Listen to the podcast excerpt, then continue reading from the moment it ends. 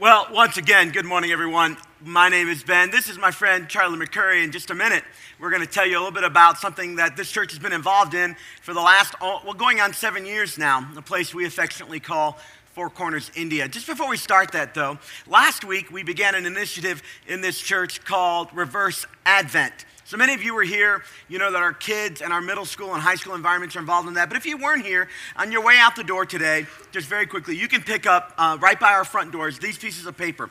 There's some instructions for reverse Advent where we're going to be giving some small things away between 10 and 12 bucks. There's a box for you to take by the door. And if you're an adult who doesn't have children, or you're a middle schooler or a high schooler in the room today, there's an Advent reading guide that goes along. Bible verses you can read every day and a couple questions. If you have kids, by the door as well, there's a devotional guide that looks like this. So if you weren't here last week, just pick those up. You're smart. You can read the paper and figure out what we're doing. Today, I want to talk with you, though, about Four Corners, India. So in Kerala, India, which is on the southwest side of that very populated country. It's, it's a jungle-ish area. There's some mountains. All around that area are resorts. And the resorts kind of hide the fact that that area is rife with poverty and difficulty, and abandoned kids. And right in the middle of that resort area, we've built a bit of a resort our, ourselves here at Four Corners Church over the last seven years. We've built a church building. Before we built this building, we built them a building. Before um, we had our home, we helped them have a home. We expanded an orphanage that was started by a guy by the name of Pastor James John. And right now, just below 50 kids or so have been um, cared for. Their food, education, clothes, and their shelter have been paid for by this church. And Charlie, in about six years or so, we've given over $100,000 to this organization. And there are pictures scrolling on the screen as we're talking. But some people may not know that this really began not just as a church movement, it wasn't my idea, it was the Lord's, and the Lord put something on your heart before we jump into the story, would you tell us a little bit about you, how you ended up in this place, and then I want you to tell us all the story of India. Sure. Uh, it's, uh, it all started in a little radio station, 500 watts in Ottumwa, Iowa. Isn't that how you start your stories? You know. Sometimes, yes, okay. yeah. It I didn't. It I didn't. had never heard that before. I was like, really? I didn't no, know I grew that. up in South Carolina. Can Okay. we can we take a minute to talk about Clemson Tigers? Or, or that's we're, it's, we're talking about joy, right? Joy, Okay, and that but- brings you great joy. Okay, okay. But uh, no, what what are no? Uh, We're talking about India and how got you got it. Okay. here. Uh, God works in mysterious ways, and I tried to look that up. Is that a scripture, or is that just something we? No, say? that's a Johnny Cash song. Okay, all right. But anyway, So it's close to scripture, but, Okay, but not I couldn't. scripture. I could. I googled it. I could. I was going to quote Yeah. scripture. I'm Baptist. You have to quote scripture when Yeah. you start. But uh, the uh, the Lord works in mysterious ways. He does, and all one needs is an open heart. And let me be very quick to say, the open heart was not mine. It was my wife's. I came along a little later to the party, but in 2006, she uh, returned uh, from a long stint as a missionary to the island of Saipan, which is just a little dot near Guam. Unless you're a World War II buff, you would never have heard of Saipan. But when she returned and then realized that I'd made our house look like a uh, college dorm room, once she redid all that, and she said a simple prayer, What's next? And not, I want to do this, God, will you help me? What's next? And in the Christmas of 2006, she and several of her friends put together shoeboxes for Samaritan's Purse. I'm sure most of you are familiar with that, and if you've been here a while, you've heard the whole story, but some of you maybe haven't.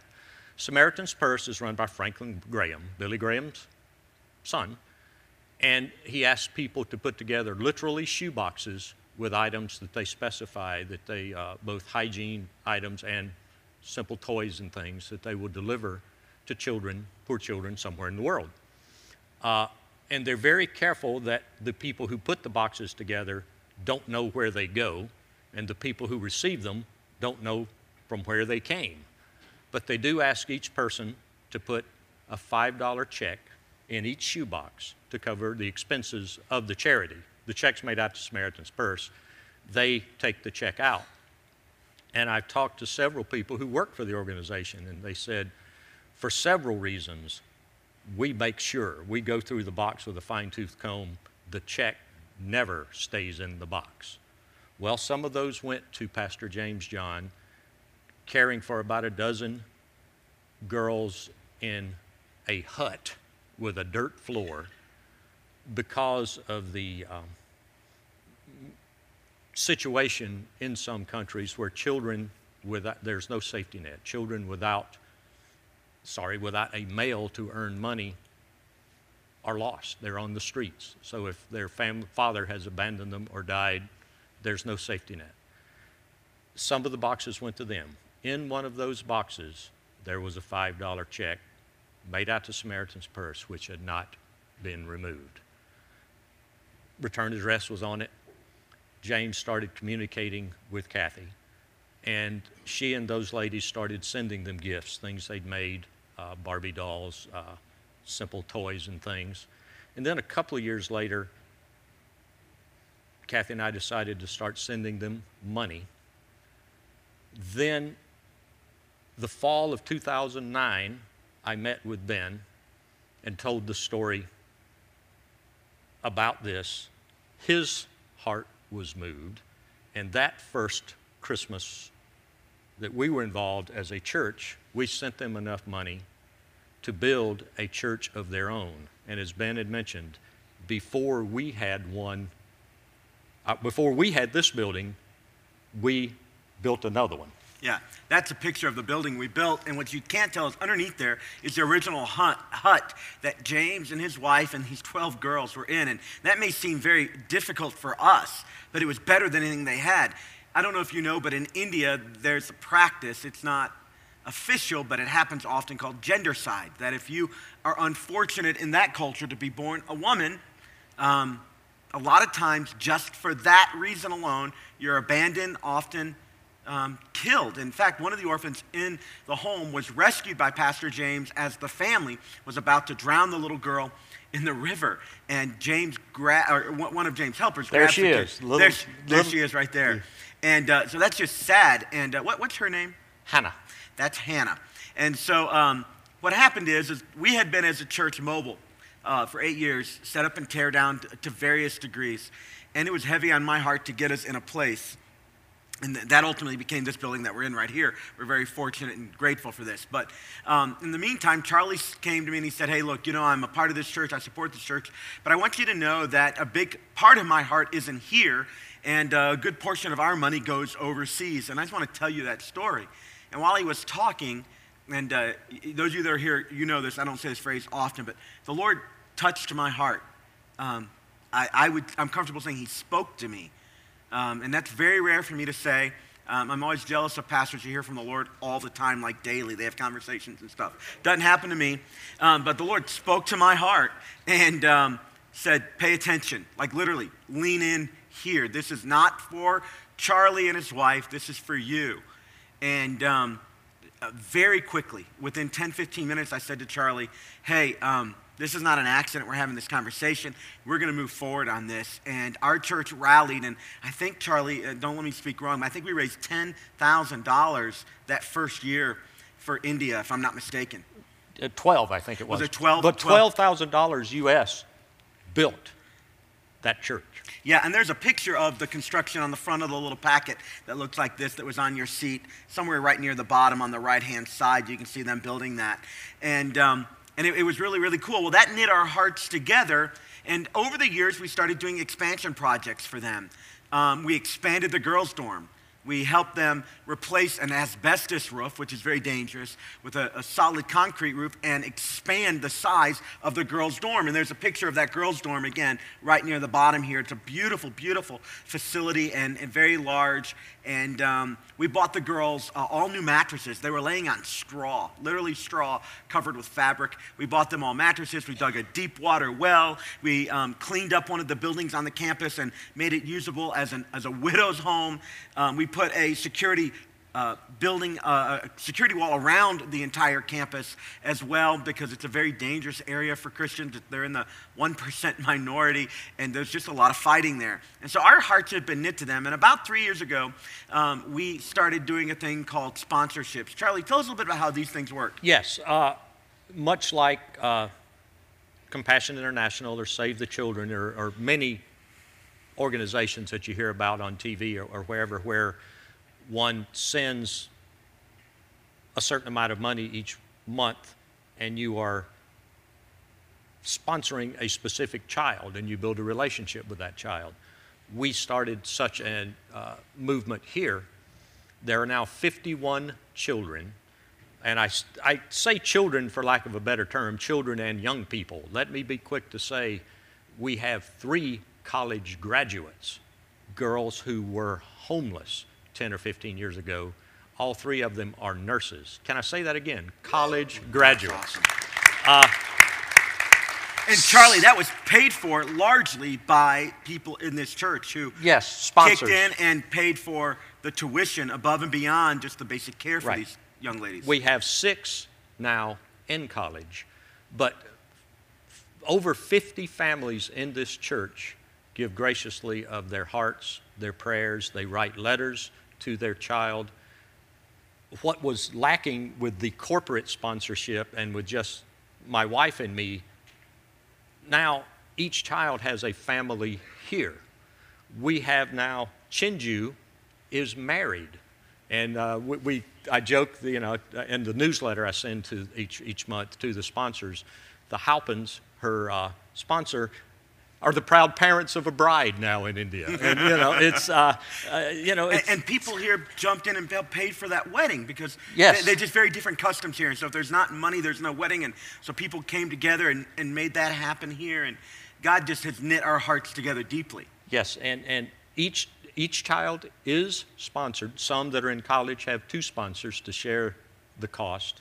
Uh, there are 10 boys who uh, were living in a rented home. The, the government in India does not give them any money or support, but they certainly give them regulation and inspection. And because it was a rented facility, uh, they said they can't stay here. So the next big project, they are now in individual homes, each of them, still being sponsored and helped by their sponsors here at Four Corners, but in those individual homes now.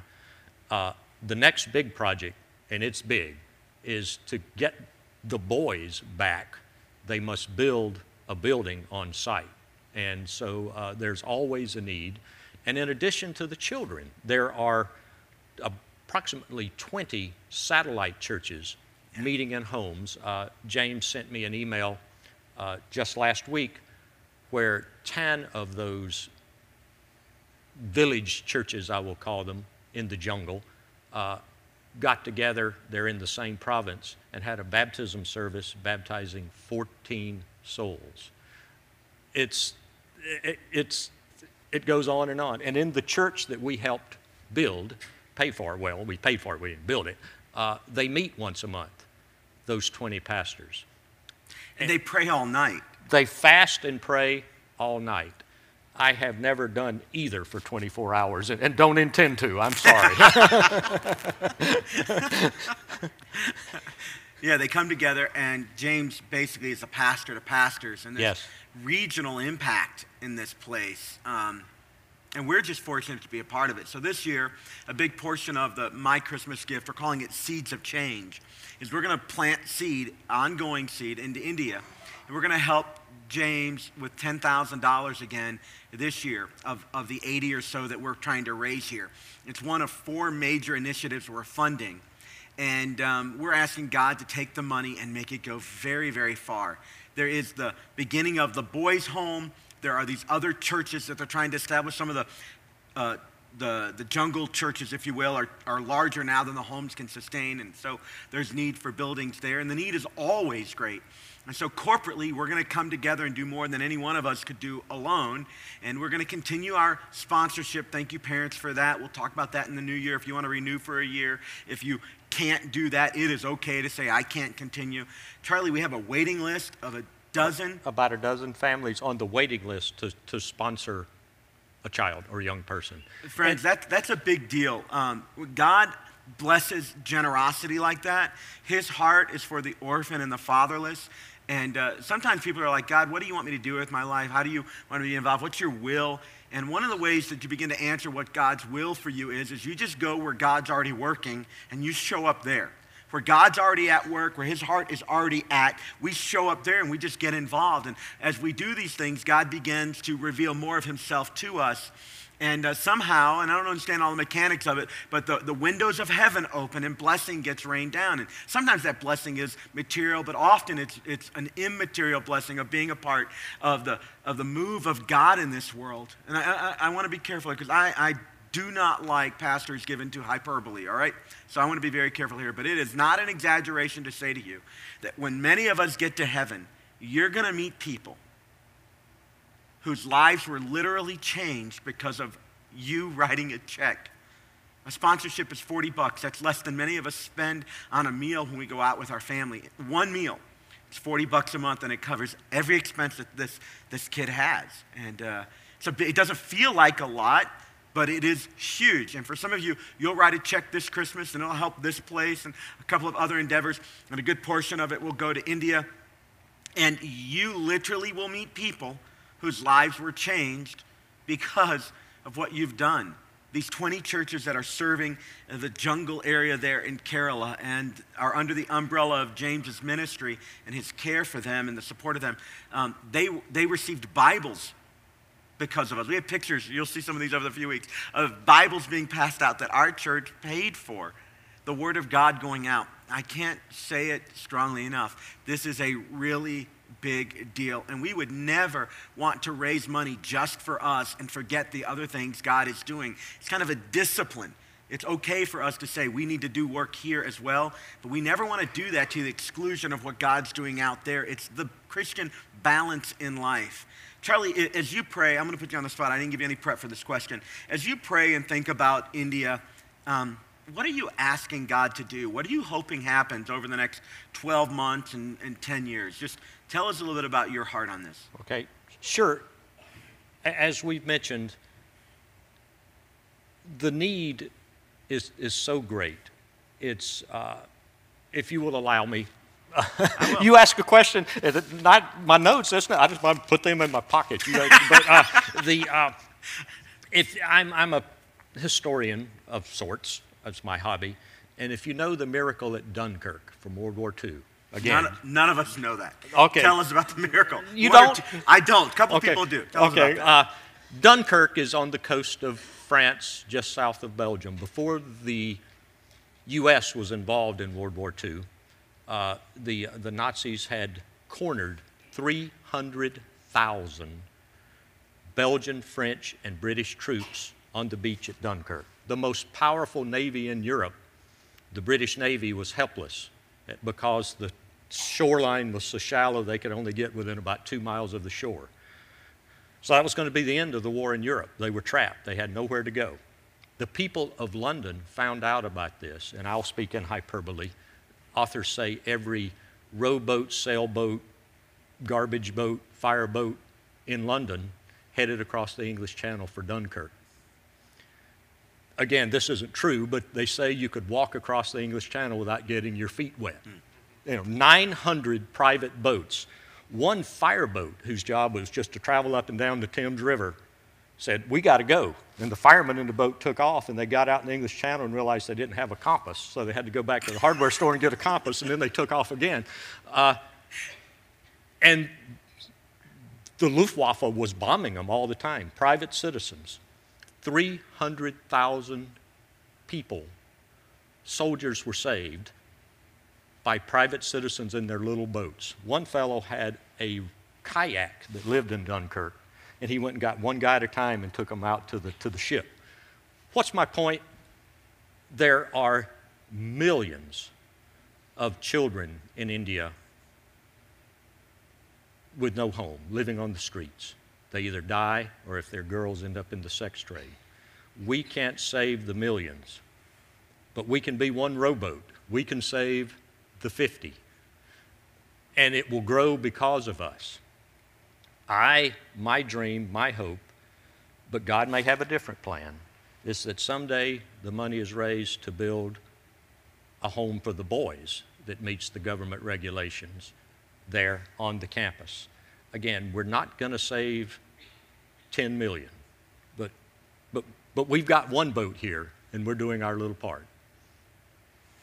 Charlie, that, that's wonderful. I want to um, say thank you to you for being obedient. Um, thank you for leading us as a congregation and your leadership here.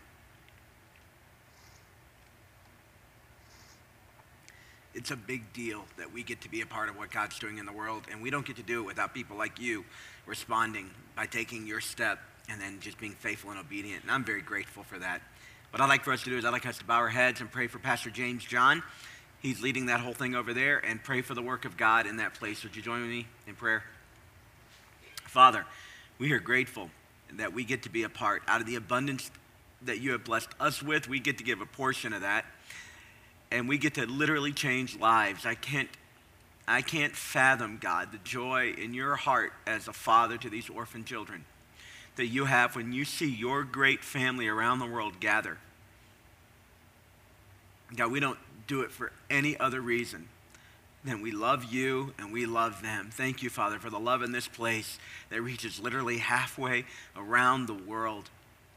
God, take our gifts, our offering, our heart, multiply it for your good purposes in these lives, these young boys and girls. God, we pray that they would grow up not with just their physical needs met, but with the spiritual needs that they have as they learn the gospel, as they sit in church, as they open the Bibles that we have given them, and they read about your truth, your Son Jesus. We pray, God, that you would grip their hearts so deeply that they would be a light wherever you would send them, and that your word and your mission and your cause would go forth. Thank you for letting us be a part of that. Thank you for Charlie, for every family here who is a part of this. God, thank you for what you're going to do in this offering that we're raising over these next several weeks. We give it to you and ask you to bless it. In Jesus' name, amen. Amen. Charlie, thank you. Would you guys help me say thank you to Charlie for his leadership? you made an old guy tear up. Love you, bro. Uh, hey, one more time as you exit today, pick up that reverse Advent stuff. If you have a kid, it looks like this. If you are an adult or with a high school student, it looks like this. And then there are some instructions there as well, and you can pick up a box. Today, I'd like you to grab your Bible or your phone and turn with me to Philippians chapter uh, 2. Philippians chapter 2. We're going to park there today as we continue our Joy message series. If you want to find out more about our Christmas offering, on the back of the handout where the message notes are on the inside, you can read a little bit more about that. If you want to know when you can begin giving, you can begin giving today. Write Christmas on your check, or when you go to the kiosk or online, there's a line that says Christmas. Just put your amount in there. And we'd like for everybody in the church who calls this place home to be a part of it. I'll start giving you updates pretty soon about all that. All right, let's talk about conflict a little bit, all right? Let's talk about conflict. I don't know about you, but the thing that can sap my joy quicker than anything else is conflict when there are people I care about, people I like, and we're not quite getting along, it literally has a dramatic impact on the joy in my life. And you know this if you're married. You know all the hope and the ambition and the excitement you had when you joined together, when you started dating, when you asked her to marry you, you got together and you came together in wedlock. And you know what it's like when you have seen wedlock become deadlock. Have you, have you experienced that? Have you experienced any of that? One man said he went to the justice of the peace to get married, and after the fact, he had neither justice nor peace. That's exactly what I'm talking about. There's there's incredible difficulty just in living life with other people who have different ideas, different values, different perspective, different history, and you bring two people together in a marriage or a group of people together in a business or a handful of people together even on a sports team for only 90 minutes at a time and trying to work in unity is very difficult because conflict is always there. I bet you, I bet you for most of us in the room, over the last 4 days as you began the holiday season in earnest and maybe met with family and friends for Thanksgiving, I bet you that there was a moment or two that conflict began to rear its ugly head. I'm just guessing. That would be normal. It would be normal. But I don't know if you understand this or not. The Bible talks to us about joy in such a way, joy that is available to followers of God, that even in conflict, joy can be present. Even when people aren't fully meshed together, when they're not walking in unity, joy can be present. Now, when there's conflict, little is accomplished, little gets done. A business team that isn't walking in unity, very little gets done. A family that's not walking in unity, very little gets done. The joy isn't there naturally. But from the passage today, we're going to discover some of the things that for the Apostle Paul produced joy and how he encouraged people to live with joy. Now, what I want to do, I don't normally do this, is I want to read to you the first eight verses of chapter two of Philippians, and then I want us to break down a couple of the individual parts in the notes there that are provided for you. So here's how the passage begins. Therefore, if you have any encouragement from being united with Christ, so he's talking to followers of Jesus now, if any comfort in his love, if any common sharing in the Spirit, if any tenderness and any compassion, if any of these things are present, then make my joy complete. He's talking as a father who loves this group of people at the church in Philippi. I'd like for you to make my joy complete. I'd like for you to go all the way. Don't keep the little bit, but go all the way. And here's how you do it you're like minded. That talks about unity. Having the same love, being one in spirit, unity again, and one in mind. So here's how you make your joy complete for a loving father who cares for his congregation and the Apostle Paul. You act as one, you get together in unity, you move toward a common goal together.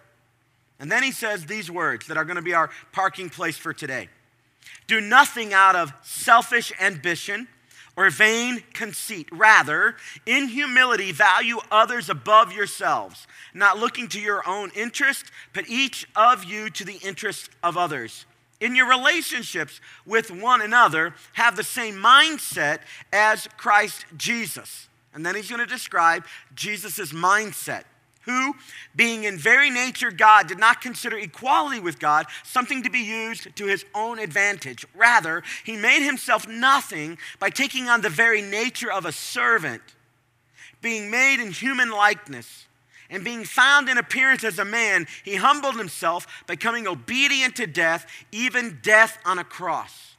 This is a powerful Christmas passage for us to look at as we're approaching the Christmas season. The reason we're doing reverse Advent is as we are anticipating all the implications of what it means for Jesus to have come into the world, for him to have broken into time and space. And here, the Apostle Paul tells us in poetic language what that was like that Jesus didn't think so much of himself that he was unwilling to put on human flesh and come and be among us. And because of that, that mindset, he accomplished all that God wanted him to do. And what God wanted him to do was to give his life, even give it fully unto death and the death on a cross. Well, what does that mean for all of us? Well, packed in these passages are a handful of phrases that I think will help us keep our joy buckets full even as we encounter conflict. I think there are spiritual nuggets and truth in this passage that if you'll listen, be receptive to them, they'll help you when you have conflict with family, when you have conflict at your work, when you have conflict with your friends, even in this case, as Paul was writing, conflict in a church. So here's a handful of things we're going to discuss. Five key things that I think we can keep in mind right from this passage that I think will help us when, when conflict begins to rear its ugly head. Our hope here is to keep our joy buckets full all the way through the season. We want to be able to sing joy to the world and still have joy in our own lives at the same time. So here's number one. You can fill in the blank there. You want to keep your joy bucket full. Here's one thing I want to encourage you to do look for signs that competition is surfacing. Wherever competition is surfacing, conflict is not far behind. Now, some competition is good. Some competition is very good, but competing between a husband and a wife for prominence in the relationship, that's not good. Some competition is very healthy, but competing between siblings, between who gets mom and dad's attention, not very healthy. Natural, understandable, not good. Some competition at your job is healthy competing between sales managers over, you know, getting the best numbers for the month, that's good. But competing can become detrimental and negative very quickly. And if you want to pay attention to your joy this holiday season, especially if there has been conflict close to you, one of the things you and I can do is look out for signs that competition is surfacing, because when that happens, conflict often is not far behind. Here's how Paul mentioned this concept for us in our passage. Philippians chapter 2, verse 3 says, Do nothing out of selfish ambition. He had just said, Make my joy complete, be like minded, same love, one spirit, one mind. All right, there's the positive. Here's the negative then. If you want to do all that, you can't do this. You can't do anything out of selfish ambition. Now, there's a good ambition to have the ambition to make yourself better than you are today, to let God grow you, to learn more, to gain a skill, to pursue a degree, to work on a project, to advance yourself in business. That's all good. But again, it's easy for ambition to turn bad. The bad ambition, Paul calls it selfish ambition. This is bad in a marriage. This is bad in a family. It's bad among close friends when a selfish ambition makes it all about you and not about the joy you can have in somebody else as they win. This is a bad thing. You can see it easy in young kids as they fight over a toy as they cheat to win a game, as they vie for their parents' attention. Sometimes, on occasion, you can see it in marriage. When we compete with people, then they're not really on our team. Some of you are sports fans, and you know how ugly it can get when one player on the team is consumed with, a, with an ego or a conceit. You've seen how an otherwise enjoyable game to watch or an after game set of interviews to watch are when one person's ego gets on uh, out of check. I've had the fortune, I should say, or maybe misfortune, to, uh, to watch this sometimes happen in a marriage. Here's some phrases I've heard as I've helped people work through some marriage issues. Now, this is not a point to take note, okay? You do not want to copy this stuff. I heard one, one, one husband say about his spouse that he, he wished that he had a lower IQ so he could get along with his wife. That's not good, is it? One man said that um, I used to think her chin was her best feature, but now it's a double feature. Yeah, not good. Don't, don't write these down. One parent said that my spouse's parents, one wife said, my spouse and my husband's parents wished that birth control could be retroactive. Not good. Not good. One wife said that her husband had the personality of a dial tone. I wrote that down. Literally, the personality of a dial tone you know, just not good. One guy said, My wife can't cook at all, literally. He said, Literally, Ben, I've used a piece of a cake she baked as a doorstop for three years. This is not stuff you want to share. All right? One, this is a little funny, I'm sorry. But one guy said uh, that if to be married to you, um, I, I, once I married you, I realized how stupid I am. That's what he said to his wife. And his wife said, Well, you should have known how stupid you were the moment you asked me and for me to say yes. They were just comparing how stupid they were with each other. A- ambition out of control can create incredible conflict. Here's, here, here's a, a little clue. When competition is surfacing, pay attention to conflict because it's often right on the heels. Now, James chapter 4 gives us these words. It says, What causes fights and quarrels among you? Don't they come from your own desires that battle within you? You want something and you don't get it. You want something and you don't get it. And competition and quarrels and fights happen. Different TV shows, different restaurants, different ways of doing things, now, when you were a little kid and you fought with your brothers and sisters, that was normal, but you're adults now. And it's time for some of us to put away that negative competition, that selfish ambition, and be the adult that God has called us to be. Whenever you experience competition creeping up in a relationship, I need to be right. I need to show them that they're wrong. I need to be better. That creates a real potential for conflict, the kind of conflict that'll rob you of your joy bucket. So, the first cause of conflict I think that the Apostle Paul tells us to be careful about is right there on your notes an almost universal innate tendency to be preoccupied with promoting ourselves. It's almost universal. It's always there in all of us. And some of us have learned how to, with God's help, keep some of that at bay. Now, you can see this in other people. All of these traits you can see in other people, but sometimes it's very difficult to see it in yourselves. So, today's opportunity as we walk through these other four things is for you to, and I to look in the mirror and not see how the person next to us needs to respond, but how we might need to respond. So, first of all, look out for signs that competition is surfacing. That's why Paul says, do nothing out of selfish ambition. That's the motivation. Conflict is laying in wait for you. Number two, keep a watch out for conceit. Keep a watch out for conceit. Philippians chapter 2, verse 3, the second half of that verse. Do nothing out of selfish ambition or vain conceit. You know this idea in the Bible that pride is a bad thing? Hundreds of verses on this. Proverbs chapter 13, verse 10 in your notes. Pride only breeds quarrels, the, the, the Bible says. Pride only, one passage says that, that pride goes before a fall. I have a friend who likes to say it this way that if you get too big for your britches, eventually you're going to be exposed in the end. Think about that. If you get too big for your britches, eventually you'll be exposed in the end. Again, think about that after football game interview when it was all about that player being interviewed. Just puts a sour cloud over top of the entire game, the enjoyment that's supposed to come from that.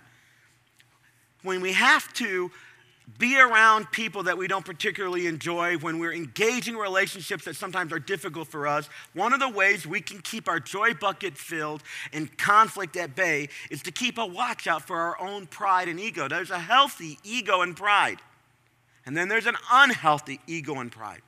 There's an ego and pride that we take in who God is making us to be. A healthy ego and pride we take in who we are and how God has wired us and how He can use us. It's a healthy, robust self esteem. That's all good.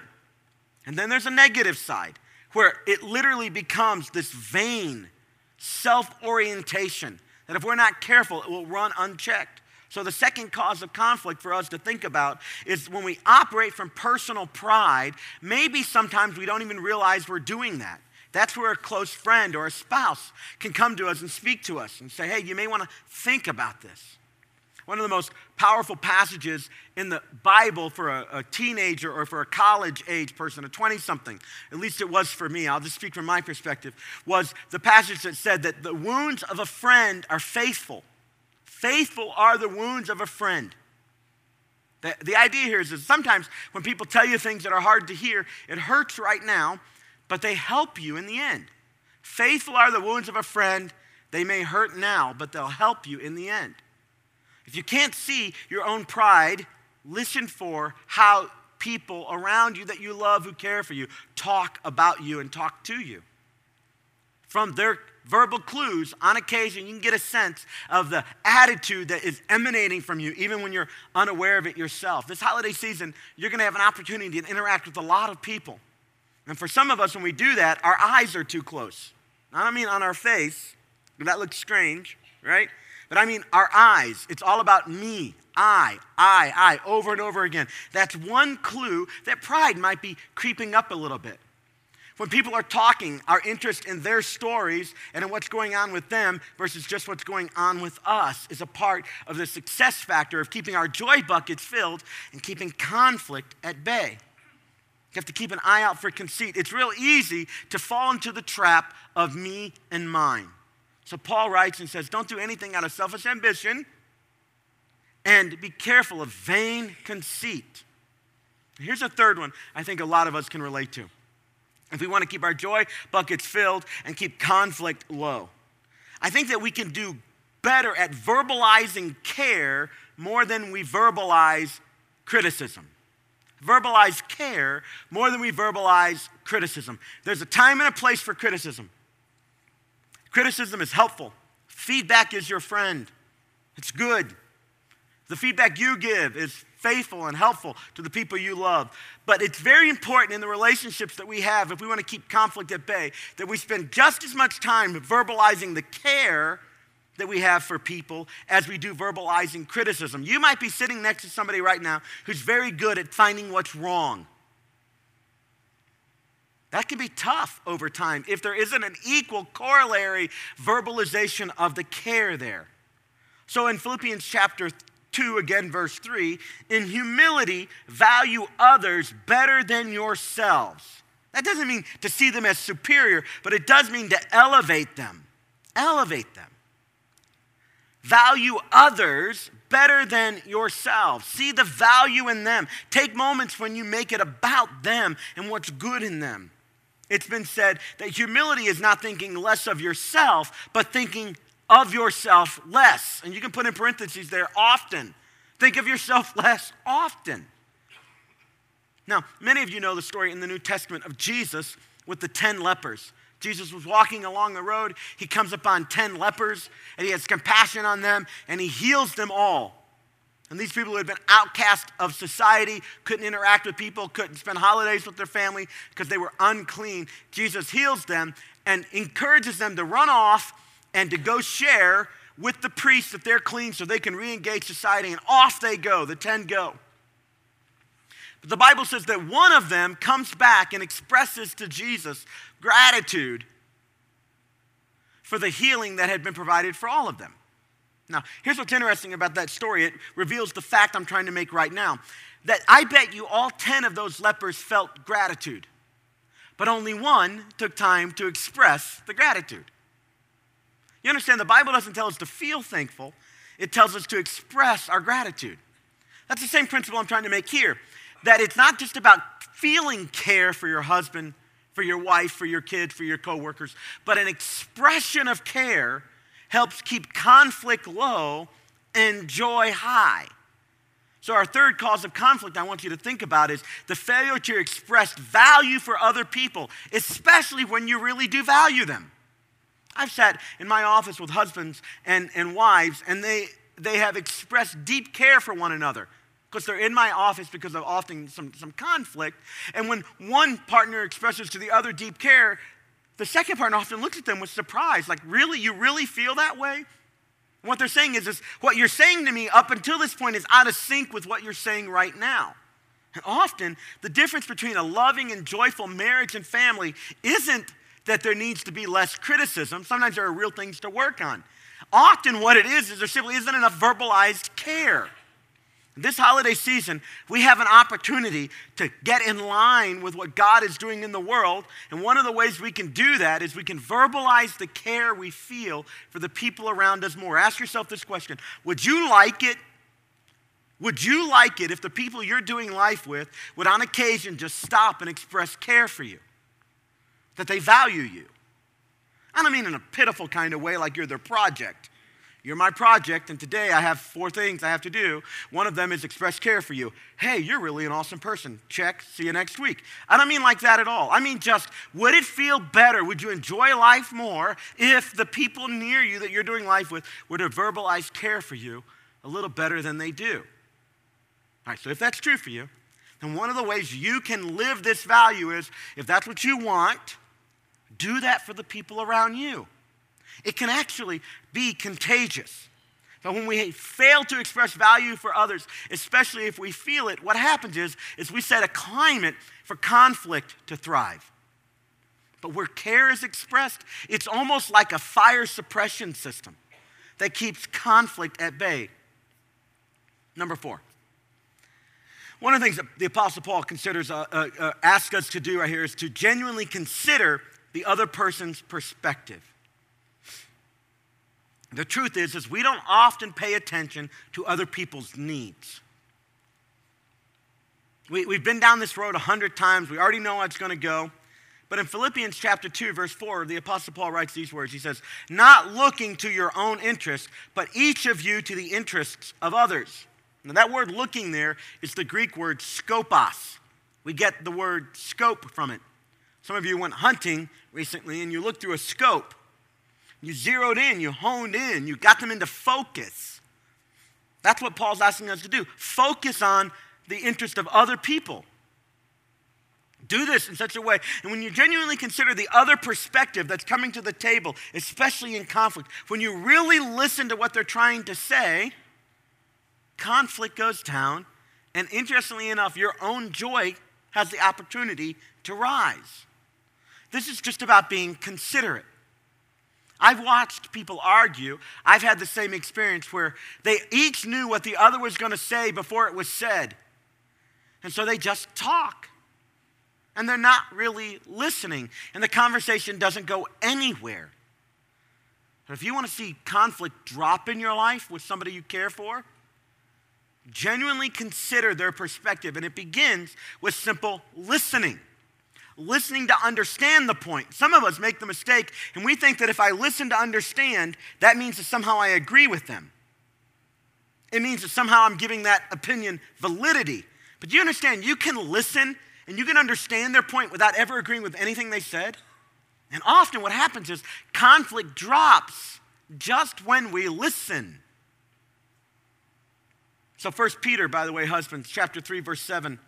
Husbands, in the same way, be considerate as you live with your wives so that nothing will hinder your prayers. I keep coming back to this. There's something powerful that happens, husbands, when we listen, when we consider our spouse.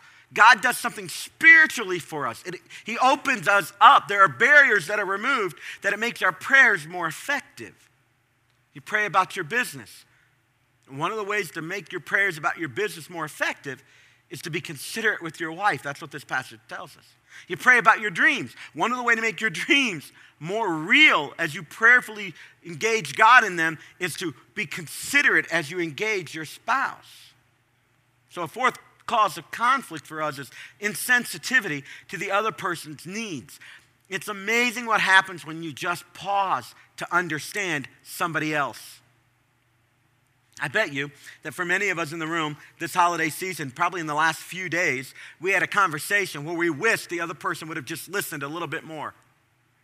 Wouldn't it have been nice if they had listened just a little more to understand, not necessarily to agree, just to understand what you were trying to say? Well, if that's a value you would like to have experienced, imagine if you could bring that value to the relationships you have, to just listen a little more and to actually consider what they're saying. It costs you nothing to listen to somebody else than a little bit of time and a little bit of emotion.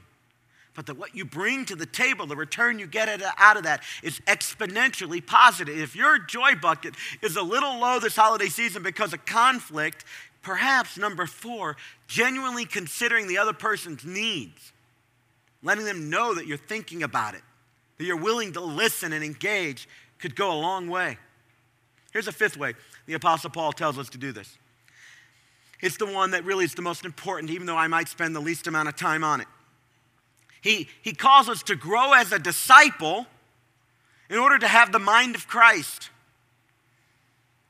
He wants us to, as followers of, of Jesus, to have the mind of Christ, to think about it the way Christ would think about it, to engage it the way Christ would engage it. This is nothing more than our growth as a disciple. So, Philippians chapter 2, verse 5 says, In your relationships with one another, have the same mindset as Christ Jesus. And then he goes into all that kind of Christmassy language. Even though he was God, he didn't think so much of himself that he was unwilling to put on human flesh. And he condescended to become a servant. And when that, Paul used that word servant in Philippians, every Roman reader leaned in because one fifth the population of Rome were servants. Nobody wanted to be a servant. Most of them got that way because of debt in their lives, and none of them wanted to be there. But Paul said that Jesus chose to become a servant. Nobody would choose to do that. And so the word image for them created dissonance. They were listening with rabid interest into what Paul was writing at this point when he said Jesus chose to become a servant. And I want you to have that mindset as well. That you choose, so you have freedom to choose to serve. Look at these opportunities, at, these, at this conflict, as opportunities to serve the person that you're in conflict with. How do I serve their needs? How do I help them understand that I'm trying to walk as a disciple, that I, I want to be in this moment Jesus to them. And the truth is, is that for most of us, our conflict, much of it, not all of it, much of it comes because our thinking has not been renewed by Christ. We haven't grown enough as a disciple to see that in our relationships, that's where our maturity spiritually shows up most of all. So, walking in unity together is a big deal spiritually. Living the fruit of the Spirit is a big deal spiritually.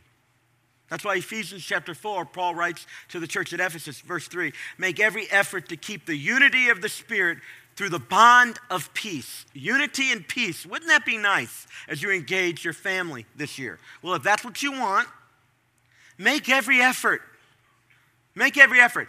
Some of it depends on God. Pray. And some of it, the truth is, it depends on you. So you present yourself as a disciple who's teachable and willing to learn. This is what Paul encourages the Philippian church to do to come willing and open and teachable. So when he writes, This is the mind of Christ, what he's calling us to do is to do our best to be renewed by God's Spirit. In one place in the book of Romans, Paul writes in Romans chapter 12, 1 and 2. In verse 1, he gives a powerful word picture. He says, I encourage all of you, my brothers and sisters. Don't be conformed to the way the world is acting, but instead be transformed by the renewing of your mind. And then you can prove what is a good and acceptable and pleasing will of God for your life. And then in verse 2, he talks about the renewal of the mind that has to come. And it could be, I'm just going to throw this out, that for some of us, our thinking is not as fully matured as God would like for it to be. What if this holiday season, even as you're engaging family and you're buying gifts and you're doing all the stuff that's required, what if this also became a season of your growth as a disciple? That the mind of Christ was more formed in you, that your thinking was renewed it's one of the reasons, and I'm not putting guilt on here, but it's one of the reasons why God asks us to regularly go to His Word. So that while we're engaging the world, we have these moments of quiet where God's truth speaks loudly into our life. It's why we're doing reverse Advent. So that in a world that is all about receiving, we can give a bit. And we read the devotional so that the truth of God's Word can speak into our lives. I'm just telling you from my personal experience. When the conflict quotient in my life is high, I need more of God's Word. And when I have more of God's Word in my life, I'm able to handle the conflict that comes, the conflict that comes out of me, the conflict that comes to me. I'm able to handle the conflict that comes much better when I'm regularly engaged in God's Word. I've never sat down with a family, a couple who was having marriage problems, where both husband and wife were actively engaged and reading God's Word. It's never happened. It's not a cure all, but something positive happens when we open our hearts, open our thinking, and we say, God, I'm going to take in your word. Would you renew me? Would you make me more into the image of your Son, Jesus? Would you help me to think the way Jesus thinks? Would you help me to see my husband the way Jesus sees my husband? Would you help me see my nephew the way Jesus helps me see my nephew? Would you help me see my neighbor the way Jesus sees my neighbor? Would you help me to think about them the way Jesus thinks about them? And you let the Word of God begin to chip away at the hardness, the blindness, the ignorance. When He does that, we begin to grow up as disciples. Jesus came into this world we celebrated at Christmas or Advent, not just so that we could have eternal life, but so that our joy here and now could also be made complete. And that can't happen, friends, if you and I aren't growing as disciples. And it's almost impossible to grow as a disciple at any speed at all without regularly engaging God's Word. And so we've given you some tools to do that. Again, I get no brownie points if you read the Bible, but I will tell you, your joy will be made more complete if you'll go to God's Word with a teachable and humble spirit. Because what He'll do is He'll change your thinking. And even if the circumstances around you don't change, you'll see them differently. And even if your spouse doesn't change, you'll see her differently or him differently. And even if your kids aren't changing, you'll see them differently as God molds and shapes you. And while you can't always control the conflict out there, often you can't. You can control with God's help and the renewing of your mind by His Spirit. You can control how it lands in here. And that's the part that is the seat of our joy. I've known people who had no reason to be joyful. And yet, you talk to them and they were a ray of sunshine. I've sat with people who were dying of cancer, had days, literally hours to live, and they were full of joy. I've sat with people whose kids were running crazy, and they were concerned, but they had a joy that was unquenchable in the middle of it. God had somehow renewed their mind, and they looked at the world differently than most of us typically look at it. So, just as a review, look for signs that competition is surfacing, conflict is right, right behind. Keep a watch on your own conceit. Make, make care, or, or make, make certain that you verbalize care more than you're verbalizing criticism. Genuinely listen and consider the other perspective and do what you can to put yourself on a growth track as a disciple in order to have more of the mind of Christ. And I'm just telling you, watch your joy bucket fill up, even as sometimes conflict increases as well. You'll have joy even in the middle of conflict. All right, with those things said, let's grab out our Connect cards and let's take a few steps together as a congregation.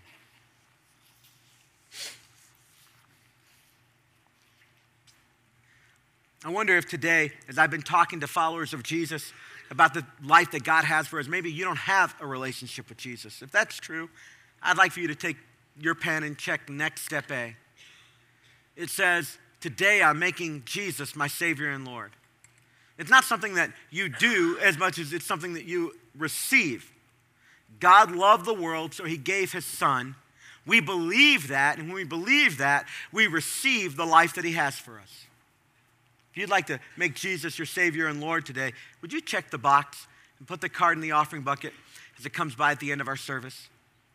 Or perhaps today you'd like to be baptized. If you'd like to be baptized, celebrating new life with Christ, would you check it? If you have a question about it, check it. Put the card in the offering bucket when it comes by. Make sure we can read your email really legibly on that, and we'll communicate with you about that. Or next step C says that, hey, I'm going to read Ephesians chapter 2, verse 1 through 8 each morning this week to renew my mind and to invite God into the conflict in my life. So, those eight verses I've read, you've got it right there on your card. Just take your card home, or if you check it, I'll send it to you. Take that card home and just read it and say, God, would you teach me through this set of passages? Would you make my mind to be like the mind of Christ, who didn't think so highly of himself that he was unwilling to serve those that he came to be with in this world? How about next step D? Who would say, hey, Ben, you can count me in for the Meet the Pastor next week. If you are a guest around here and you'd like to meet some of the staff, I'd like to meet you. If you'll check this box, we'll invite you to an event we're having next week on Sunday morning during both services. And we'll get to answer any questions you have, introduce you to the ministries of this church, tell you a little bit about where we're going. We'd love to meet you. If I haven't had a chance to get to know you a little bit, check this and we'll get to meet each other next week. You just show up at your normal time. The email we send you will tell you everything. There's childcare. You'll, you'll enjoy this time, and I'd enjoy getting to meet you. Or how about next step E?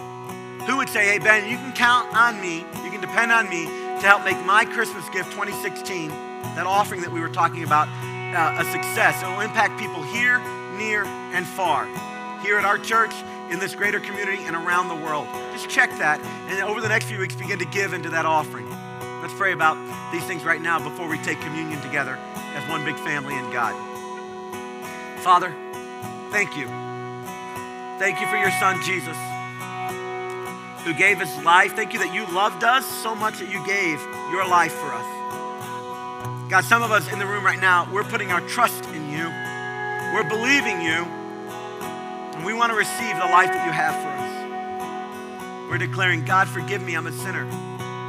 Wash away my sin, cleanse me by your shed blood. I trust in you, your death and resurrection to secure a pathway to a relationship with you.